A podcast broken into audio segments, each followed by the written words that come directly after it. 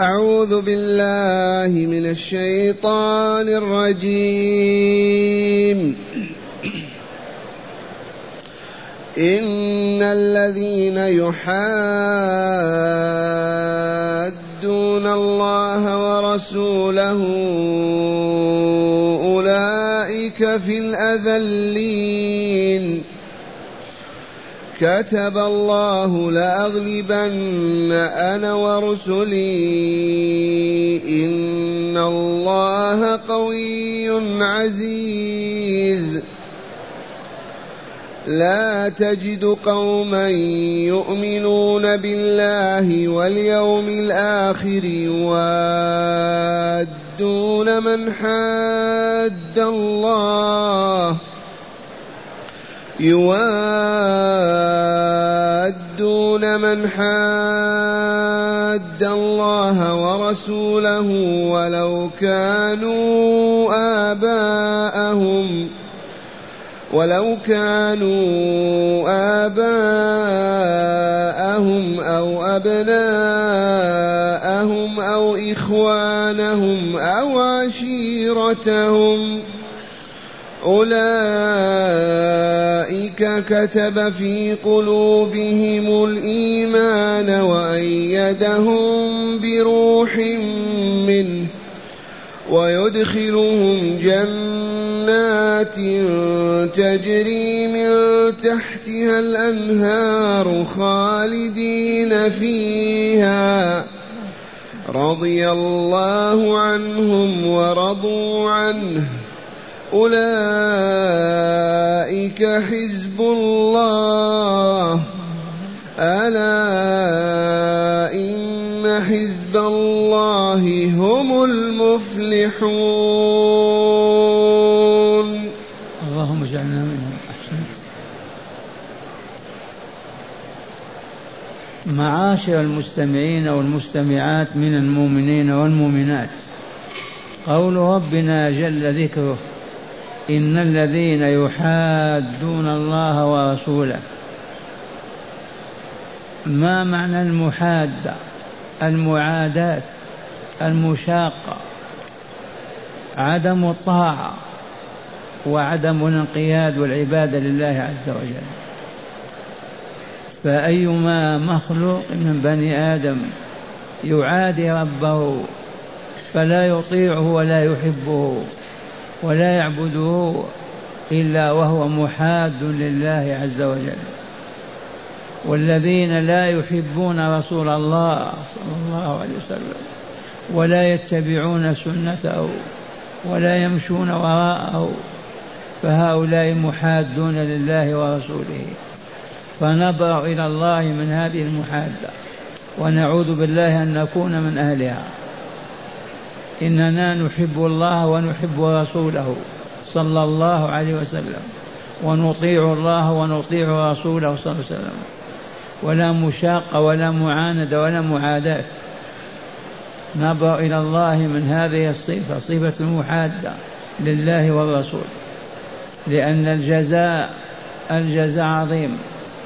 قال تعالى أولئك في الأذلين. في أشد الناس ذلا وهونا ودونا. هذا شأن من يحاد الله ورسوله. يصاب بالذل بل أضعف الذل وأكثره وأكثره في الأذلين.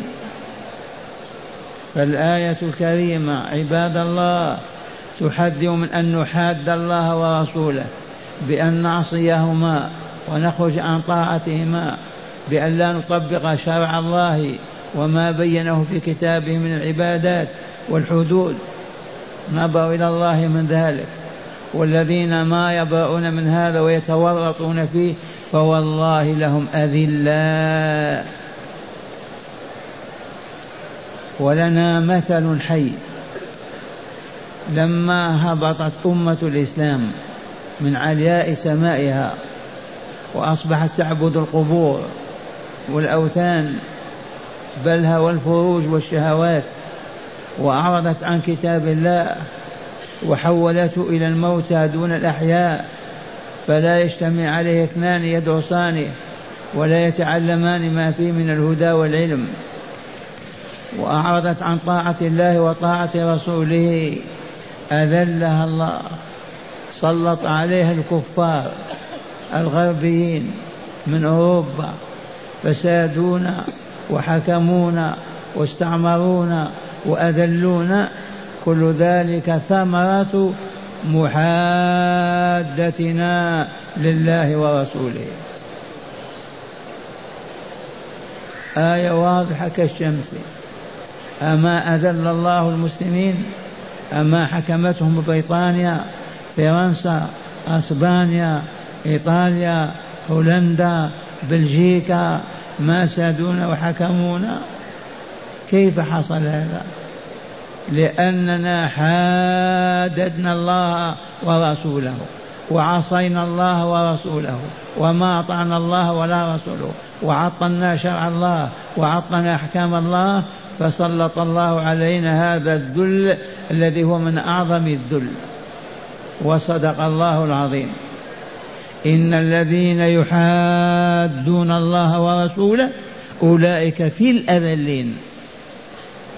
ما هم خارجين عنهم فيهم وهم أذل الناس. فلنتق الله عز وجل ولا نقف هذا الموقف أبدا. لا نحاد الله ولا رسوله. لا في طاعتهم ولا في حبهما ولا في الإيمان بهما. لننجو من هذا الذل والعياذ بالله. ثم قال تعالى كتب الله في كتاب المقادير في اللوح المحفوظ. كتب الله ماذا كتب؟ لأغلبن أنا ورسلي. كتب الله في كتاب المقادير. فرض الله على نفسه أنه أنه ماذا؟ لا يغلبن كل كافر وكل محاد وكل مشرك ورسوله ورسله كذلك. كتب الله لأغلبن أنا ورسلي العزة لهم والغلبة لهم بالحجة وبالسيف. في حال الحجة والبيان والبرهان رسول الله يغلبون كل من يجادلهم أو يحاجهم أو يقول لهم. وفي السيف إذا حملوا السيف وقاتلوا نصرهم الله لأن الله كتب هذا في كتاب المقادير. كتب الله لأغلبن أنا ورسلي. وبرهن لذلك بقوله إن الله قوي عزيز. فالقوي من يغالبه ويغلبه من يحاربه وينتصر عليه من يجادله ويغلبه. والعزيز الذي العز بيده يعز من يشاء ويذل من يشاء. العزيز الذي لا يمتنع شيء عنه ابدا. متى أراد الشيء كان ولا يخرج عن إرادته تعالى. إن الله قوي عزيز. ورسل الله كما علمتم ثلاثمائة وأربعة رسول رسولا. وأربعة عشر رسولا. وخاتمهم وسيدهم وإمامهم محمد صلى الله عليه وسلم. وقد نصره الله وأعزه الله بالحجة والبرهان وبالسيف والسنان. طيلة ما دخل في الإسلام ثلاثة وعشرين سنة. ثم قال تعالى لتجدن قوما يؤمنون بالله لا تجد قوما يؤمنون بالله واليوم الآخر يوادون من حاد الله ورسوله ولو كانوا آباءهم أو أبناءهم أو إخوانهم أو عشيرتهم.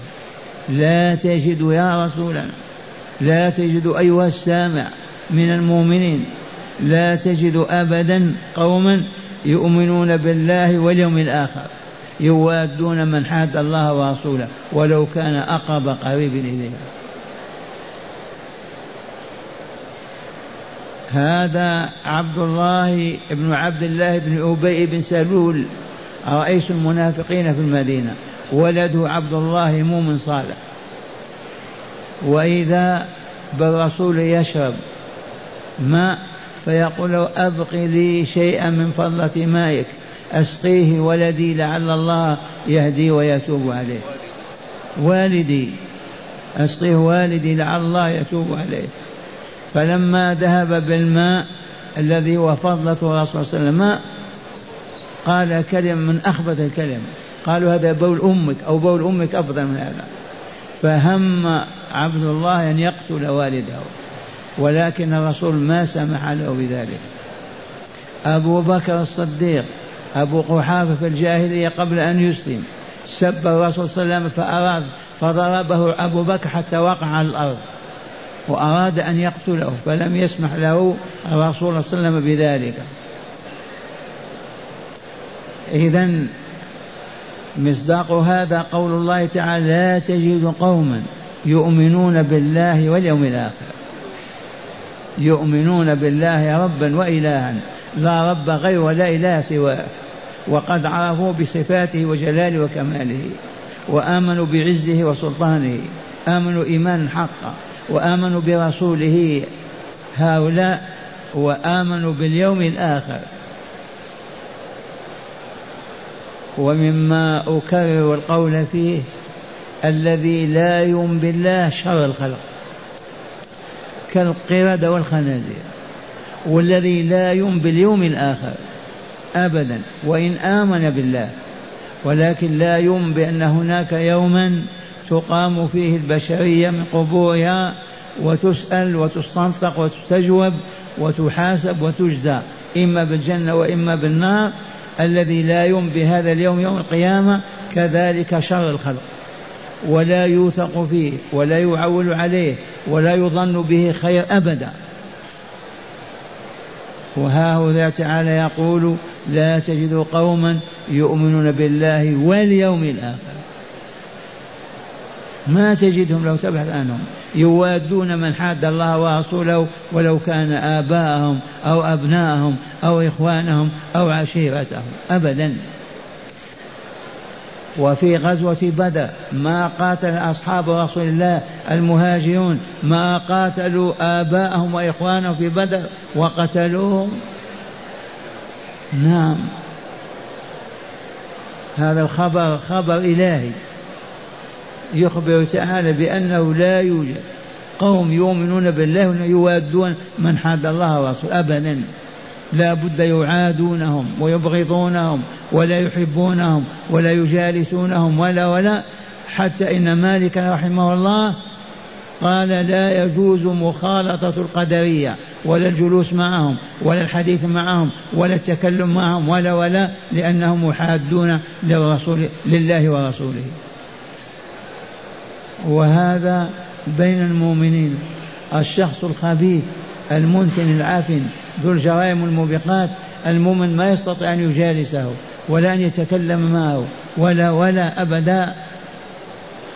لأن الإيمان يمنع ذلك.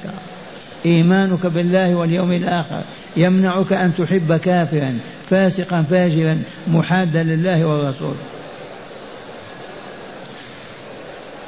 لا تجد قوما يؤمنون بالله واليوم الآخر. اليوم الأول هو هذا وإلا لا؟ ينتهي أو لا ينتهي؟ والله كما ينتهي اليوم عندنا. كنا في الصباح والآن في المساء. انتهى وإلا ما انتهى؟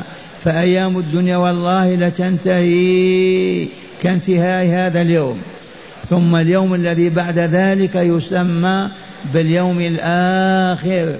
هذا الأول ذلك الآخر. وقد علمنا علما يقينيا أن هذه الحياة الدنيا للعمل لذكر الله وشكره وأن الدار الآخرة للجزاء على ذكر الله وشكره. ومن كفر فلم يذكر الله ولم يشكره ولم يطيعه الجزاء هناك في جهنم والعياذ بالله. يوادون الموادة ما هي؟ المحبة. وده يود إذا أحبه.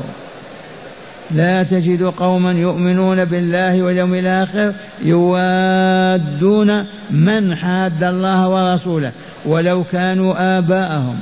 أو أبناءهم أو إخوانهم أو عشيرتهم في قبيلتهم. أولئك كتب الله في قلوبهم الإيمان. كتبه كتابا ما يأمعي رسخ الإيمان في قلوبهم وثبته كالكتابة. فأصحاب هذا الإيمان ما يوادون من حاد الله ورسوله أبدا لأن إيمانهم راسخ ثابت مكتوب في قلوبهم. ما ينمحي ما يزول ما يتغير. كتب في قلوبهم الإيمان أولا وأيدهم بروح منه. والروح جبريل ملك من الملائكة. الروح القرآن العظيم إنا أنزلنا عليك روحا. القرآن روح حججه وبراهينه أيدتهم. النور في قلوبهم أيدهم فهم مؤيدون من قبل الله. وأيدهم بروح منه سواء كان جبريل أو كان ملكا أو كان القرآن وحجوجه وبراهينه أو كان نور وهداية في القلب. والكل عامل للهداية وصحيح. وأيدهم بروح منه ويدخلهم جنات تجري من تحتها الأنهار. ويدخلهم يوم القيامة جنات بساتين. جمع جنة بستان وبساتين تجري من تحتها الأنهار وأنهار الجنة أربعة أو خمسة. في أنهار من ماء غير آس وأنهار من لبن لم يتغير طعمه وأنهار من خمر لذة للشاربين وأنهار من عسل مصفى. أربع أنهار. تجري تحت الأشجار وتحت القصور. تجري من خلالها وتحتها الأنهار. قولوا اللهم اجعلنا منهم. اللهم اجعلنا منهم. قووا إيمانكم بالله واليوم الآخر. يحملكم على أن تعبدوا الله ولا تعصوه أن تطيعوا الله ورسوله ولا تعصوه ما. إذ الإيمان القوي بمثابة الروح صاحبه حي يقوى على أن يعطي ويأخذ ويذهب ويجي أما ذو الإيمان الضعيف أو الكافر فهو كالميت أو المريض. هكذا يقول تعالى في هذه البشرى العظيمة اللهم اجعلنا من أهلها. يقول تعالى لا تجد قوما يؤمنون بالله واليوم الآخر يوادون من حاد الله ورسوله. ولو كانوا آباء فكيف هم بعداء عنهم؟ كفار يهود ونصارى ومجوس وأخباث ولو كانوا آباءهم أو أبنائهم أو إخوانهم أو عشيرتهم. أولئك كتب الله في قلوبهم الإيمان وأيدهم بروح منه. وأيدهم نصرهم بروح منه بالقرآن بجبريل بالعلم والنور في القلوب. ويدخلهم جنات تجري من تحتها الأنهار خالدين فيها خالدين فيها. ويدخلهم جنات تجري من تحتها الأنهار خالدين فيها رضي الله عنهم ورضوا عنه. رضي الله عنهم. لولا رضاه ما نصرهم ما ثبتهم ما وفقهم ما هداهم. لولا رضاه ما أدخلهم جنته وأنزلهم بجواره في دار النعيم. ورضوا عن الله عز وجل بما وهبهم وأعطاهم وأكرمهم وأنعم عليهم وهم في الجنة دار النعيم المقيم خالدين فيها أبدا لا يخرجون منها ولا يموتون فيها ولا يمرضون أبدا. سعادة أبدية. اللهم اجعلنا منهم. ثم قال تعالى في ختم هذا الطابع أولئك أولئك السامون العالون أولئك حزب الله. ألا إن حزب الله هم المفلحون. أولئك حزب الله. ألا إن حزب الله هم المفلحون.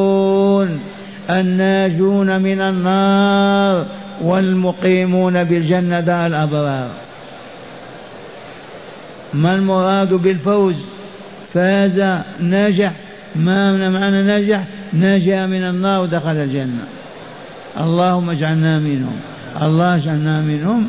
فهيا بنا نحقق إيماننا بالله واليوم الآخر وذلك بحب الله ورسوله صلى الله عليه وسلم وطاعتهما فيما يأمران وفيما ينهيان والبعد عن الشرك والمشركين والضلال والفساق والفجار والكافرين. نعاديهم ولا نودهم ولا نحبهم حتى يرضى الله عنا. اللهم آمين. مع هداية الآيات. بسم الله والحمد لله.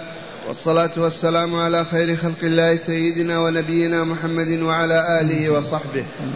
من هداية هذه الآيات أولا كتب الله الذل والصغار على من حاده وحد رسوله بمخالفتهما فيما يحبان ويكرهان. من هداية الآيات المباركة التي تدارسناها الذل والهون والدون كتبه الله على من يحاد الله ورسوله. فكل من يعادي الله ويعادي رسوله فلا يحبهما ولا يطيعهما فيما أمر وفيما نهيا إلا وهو في الأذلين. نعوذ بالله منهم ونعوذ بالله من ساحة وجودهم. نعم. ثانيا قضى الله تعالى بنصرة رسوله فنصره إنه قوي عزيز. من هداية الآيات حكم الله بنصرة رسوله. بنصرة رسله ومن بينهم محمد صلى الله عليه وسلم وهو سيدهم. نصره وإلا لا ثلاث عشر سنة في مكة. وهم يحاولون قتله يحاولون أذاه. والله ناصره دخل المدينة عشر سنوات فانتصر الإسلام من أقصى الشرق الغرب. هذا وعد الله أنجزه له. نعم. قال الشيخ في النهر ذكر لنزول هذه الآية عدة أسباب وهي وإن لم تنزل فيها, كل فيها كلها فإنها منطبقة عليها. فقيل إنها نزلت في عبد الله ابن عبد الله ابن, ابن أبي بن سلول. كما بينت لكم فقد جاء لوالده, لوالده بفضلة ماء من شراب رسول الله صلى الله عليه وسلم لعل الله يطهر قلبه من النفاق. فسأله ما هذا فأخبره. فقال عليه لعائن الله فهلا جئتني ببول أمك فإنه أطهر منها؟ فغضب وجاء يستأذن رسول الله صلى الله عليه وسلم في قتله فلم يأذن له. وقيل نزلت في أبي بكر الصديق لما ضرب والده بشدة لما سبه لما سب رسول الله صلى الله عليه وسلم وقيل نزلت في الذين بارزوا أقرباءهم يوم بدر. أي نعم. ومن هداية الآيات أيضا حرمة موالاة الكافر بالنصرة والمحبة ولو كان أقرب قريب. ما ننسى هذا أبدا. لا يحل موالاة الكافر. الذي كذب الله ورسوله. الذي كذب الله ورسوله فيما شرع فيما بين فيما دعا إليه من الهداية. هذا لا يحب أبدا بحال من الأحوال. يجب بغضه وعداوته كيفما كان ولو كان أقرب قريب. فضلا على أن يكون يهوديا أو نصرانيا. وجاء في النهر روي أن داود عليه السلام قال روي أن داود عليه السلام قال إلهي أمن حزبك أمن حزبك وحول عرش وحول عرشك. فأوحى الله إليه يا داود الغاضة أبصارهم النقية قلوبهم السليمة وكفهم أولئك حزبي وحول عرشي. الآن نريد أن نعرف من هم حزب الله. اقرأ لنا ماذا قال داود بالتي هي أحسن قال روي أن داود عليه السلام قال إلهي أمن حزبك وحول عرشك؟ فأوحى الله إليه. أرني حزبك وحول عرشك. فقال له تعالى ماذا؟ يا داود الغاضة أبصارهم. الغاضة أبصارهم. ما ينظرون إلى المح... إلى النساء الأجنبيات غير المحارم. الغاضة أبصارهم. ثانيا النقية قلوبهم. النقية قلوبهم. ما فيها شرك أبدا ولا خوف من غير الله ولا حب لغير الله. نقية قلوبهم. من الوساوس والخواطر والشكوك. ثالثا السليمة أكفهم. السليمة أكفهم. ما يأخذون ما حرم الله ولا يتناولونه أبدا. زيد. أولئك حزبي وحول عرشي. هؤلاء حزب الله وحول عرشه. اللهم اجعلنا منهم. آمين. غضوا أبصاركم وكفوا أيديكم. تكونوا من حزب الله.